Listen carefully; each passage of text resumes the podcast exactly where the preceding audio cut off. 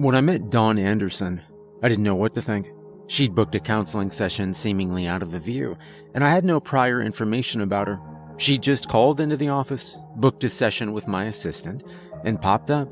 It was a pale November Thursday, and my final session for the day. A streetlight outside was in an awkward position, casting long shadows across my office. As I closed the blinds, Dawn shifted in her seat. "I've sought help before," she admitted, "but I always get the impression that no one really listens." "Therapy is often misunderstood," I said. "It doesn't mean there's something wrong with you. It's just maintenance, like taking a shower or doing your dishes." "I haven't done my dishes in weeks," she laughed. A darkness fell over her face as she hit herself upside the head repeatedly. Her curly brown hair swayed with each smack. "No," she said. "I have done my dishes. It's fine. I was exaggerating. I'm not lying." "No worries," I said, sitting down across from her. "Let's just have a chat and get to know each other." "That sounds good," she nodded, calming down.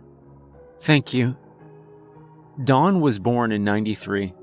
As the only child of Morgan and Lita Anderson of Minnesota, Dawn seemed a bit distant when talking about her childhood, as if repeating something she'd rehearsed. They were very strict and distant. Sometimes they didn't seem like parents at all, she said. They had their moments, but there was no warmth. She would go on to tell stories about how they'd beat her if they thought she was telling a lie. They once withheld food for 3 days because she didn't tell them what she'd done at school that day. Withholding information, they argued, was a form of lying. They did do nice things at times. They'd often take her swimming down at Frog Lake, and they always made sure her room had plenty of flowers and toys. "It was strange, though," she admitted. "Going swimming was almost a chore, twice a week, rain or shine." When it was too cold to go swimming, they'd give her a mud bath where she was thoroughly scrubbed. "It became routine, right down to rubbing my gums with it." It was almost as if Dawn brushed it aside. To her, childhood and parenting wasn't important. She seemed more urgently distressed, and as she recounted her past, she would often stop to make sure she was remembering it right. Apparently, it was very important for her to be as accurate as possible, a remnant from her strict upbringing. "But I'm not here to talk about what used to be," she said. "I'm here to talk about here and now." "All right," I nodded. "Let's talk about it. Who are you today?" "I'm a liar," she sighed. "I've started telling lies." I waited for her to add something to it, but that was it. That was her big reveal. I leaned back in my chair, clutching my notebook. "Does it happen often?" I asked. "Not really," she shrugged. "Every now and then, but it really bothers me." "People tell little lies all the time, Dawn. That doesn't make them bad people." "They don't tell them like I do." We locked eyes, and I could tell she was sincere. This was something that truly bothered her. For her, this was like admitting a murder. "My lies are different from others," she continued. I don't know how to explain it. They change things." "Most lies do," I said. "They change our perception. They manipulate." "Yes, but they only manipulate people," she complained. "Lies don't change what really happens." "What do you mean, Dawn?" She shifted uncomfortably in her chair. She took a deep breath and touched a curly strand of her brown hair for comfort. Meeting my eyes, she spoke in a low tone of voice. "The streetlight outside broke the moment you closed the blinds." I looked back at the window. Strange how I hadn't noticed it. That awkward light would shine right into my patient's eyes, but it had gone dark. Very observant, I said. I didn't even notice. That's because I lied, she said. It just seems true, but it isn't. That light worked just fine up until when I said it didn't. So you turned it off? I asked. With your lies? Yes. She was dead serious. I got up from my chair and peeked out the window. Just as she said, the light was completely broken. It was strange how I hadn't noticed it earlier, but sometimes you can get so caught up in routine that you don't notice the obvious. As I sat back down, she looked defeated. That's the thing, she sighed. It's really hard to convince people that I'm telling the truth, that things change based on my lies. How would that work exactly? I asked.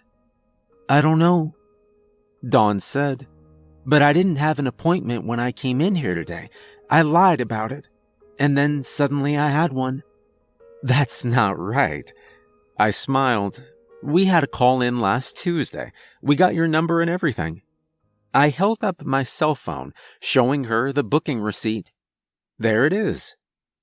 I changed things, Dawn insisted. What I say changes things. It changes what has happened to accommodate for my lies. So when did this start, Dawn? I think it's always been like this, she said. I think my parents knew. Maybe that's why they taught me never to lie. But you started lying anyway? Can you remember something recent? There have been a few accidents, Dawn said. I used to have a friend who went to veterinary school and an acquaintance who worked for a bank. We'd been out of touch for a few years, and when we met up, I got them mixed up. I was so convinced that the person who I talked to had gone to veterinary school. But they didn't? No, they worked at a bank. I'm sure of it. But now they'd both gone to veterinary school. They couldn't have. Memory is a fragile thing, I said. What is most likely? That you misremembered something, or that your misunderstanding changed events that have already happened? I know what you want me to answer, but the proof is overwhelming. So why did you come here today, Dawn? I want to stop lying. I never want to tell a lie again. She breathed a sigh of relief. I nodded, making notes in my notebook. What's stopping you? What stops you from being completely honest? Honestly, it's addicting. Once you start, it's hard to stop. How so? I asked. I don't think you understand. The possibilities are staggering. It's like if you could win the lottery by snapping your fingers, what would stop you from just snapping your fingers all day? Getting a sore thumb, I suppose, I replied. That's what it feels like to me, she said. It's like having a sore thumb in my mind. Every lie I tell is just, it takes something away. Life is full of little inconveniences, I said. I don't think you should punish yourself for finding ways to cope. It's not just coping, and it's not just punishing myself. It just happens, like using a muscle too much. It aches. It hurts. Is that why you hit yourself on the side of your head when we started talking? Yeah, she nodded. It distracts from the pain inside. Well, some of the things you are describing are impossible, Dawn. You can't change the past. I can see why you would like to, given the way you were raised, but it just can't be done. I'm gonna stop you right there, said Dawn, holding up her hand. Tell me something you did this morning. All right. I put on fresh white socks. Then why don't you have any socks on? As soon as I said it, I felt like an idiot. I'd stepped in a water puddle as I got to work and didn't have a spare pair with me. My wet socks were still hanging on the bathroom radiator. You didn't let me finish. I smiled. I do have them, just not on me right now. No, see? It changes, and you just adapt to it. She knocked herself on the side of her head, clenching her eyes shut. Sparkles of sweat ran down her forehead. Dawn, look at it from my point of view. What is more likely, that you saw I wasn't wearing socks and used that information, or that you can change the very fabric of events? I know how it sounds, but that's what happens. And as long as it's just small things, all I get is a crackle in the back of my head. But as soon as I start telling big lies, it feels like I'm being ripped apart. With big lies, do you mean something we can't ignore? Do you have any examples? The first lie I ever told. I had this dream of sunflowers when I was a kid, a whole field of them, all swaying in the wind. When I got to school, I drew them on a piece of paper. The yellow crayon was taken, so instead I colored them blue. That sounds lovely. It was, until I got home. Our entire backyard was this large field of blue sunflowers. My parents, of course, acted like it always been there. But it hadn't been. No, Mom had a garden there. She grew tomatoes. We still had some in the fridge, but she insisted they were store-bought. So they never found out you were lying? I asked. Not at first, but I felt so bad that I admitted it. That's when I didn't get to eat for 3 days. They said it was because I hadn't told them about the drawing soon enough. Well, I think you will find it difficult to convince me this is true, Dawn, but that is irrelevant. It is true to you, and that's what is most important. If you want to stop lying, there are ways to do so.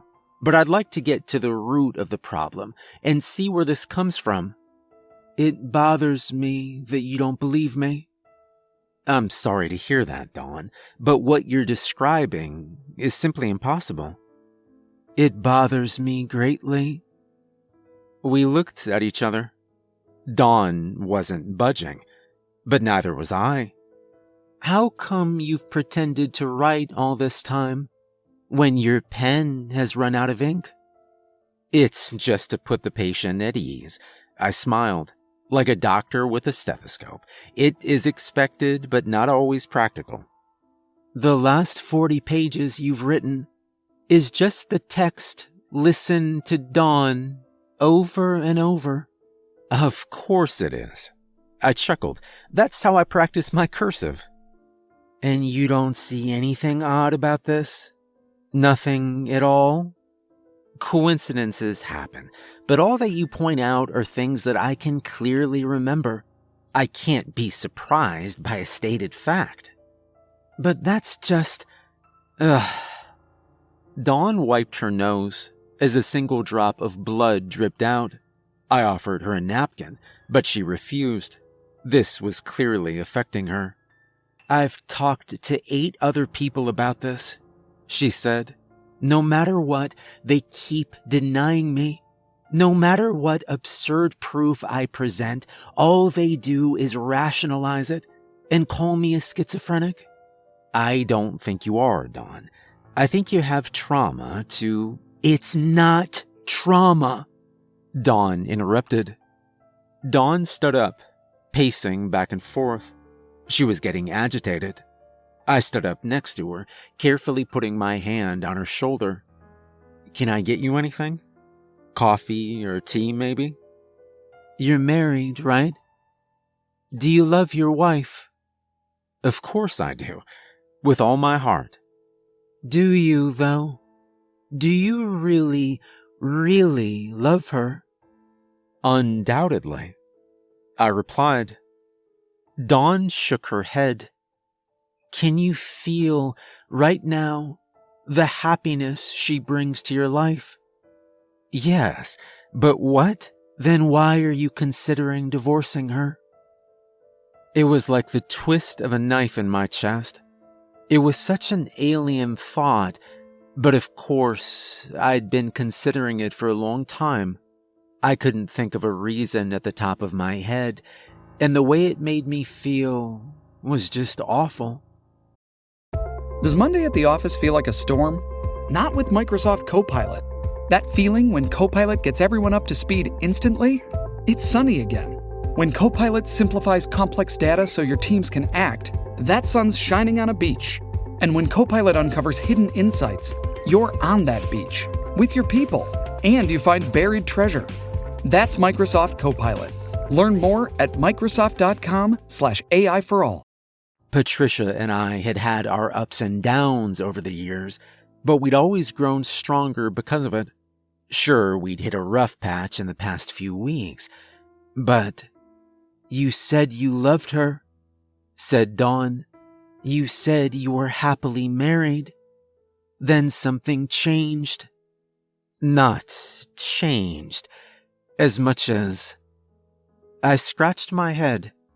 It felt strange, like something had flipped my world upside down.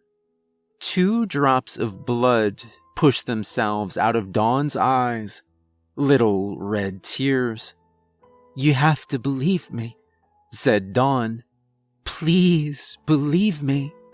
I'm trying, but fine.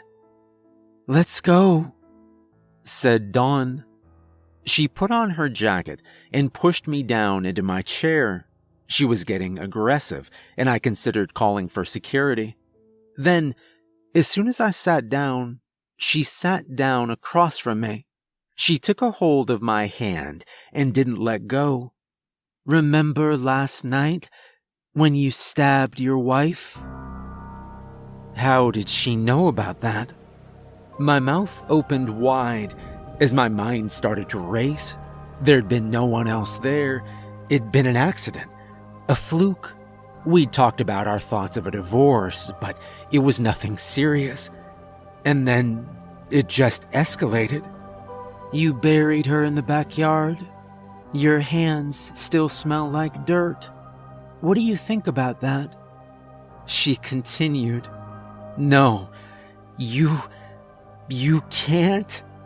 I could feel my body shutting down, some sort of shock factor coursing through my brain. My hands started shaking. My eyes started tearing. I remembered it all so vividly, Patricia's soft hands covered by dirt, shovel after shovel. The way I scrubbed my hands, but I couldn't get rid of the smell. I still had dirt under my fingernails. It had happened, but I tried to push it away. Why would you do that? You loved her, didn't you? I did. I'd loved Patricia with every bone of my being, and yet you kept her head in a plastic wrap in the back of your freezer. Of course I did. I couldn't let her go.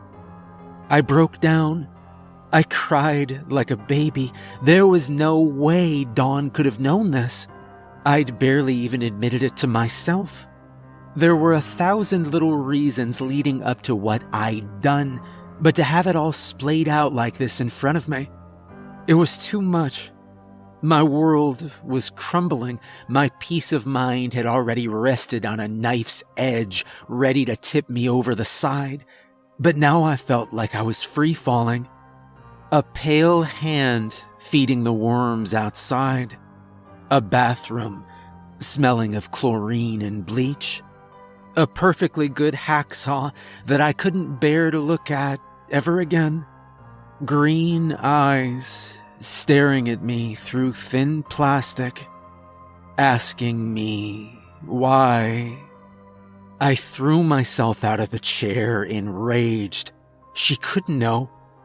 Dawn was suddenly bleeding out of her mouth, eyes, and nose, and still she smiled. Every time. Why does no one ever listen to me? You have said enough. Really? Dawn pushed me away, breaking the leg of the table between us. As I landed on my back, she held me down with a hat rack. You drowned your daughter in a well. You ran over your mother with your car. You've killed 3 hitchhikers using the loaded rifle in the trunk of your car.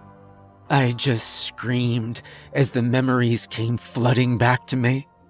It was true. All of it.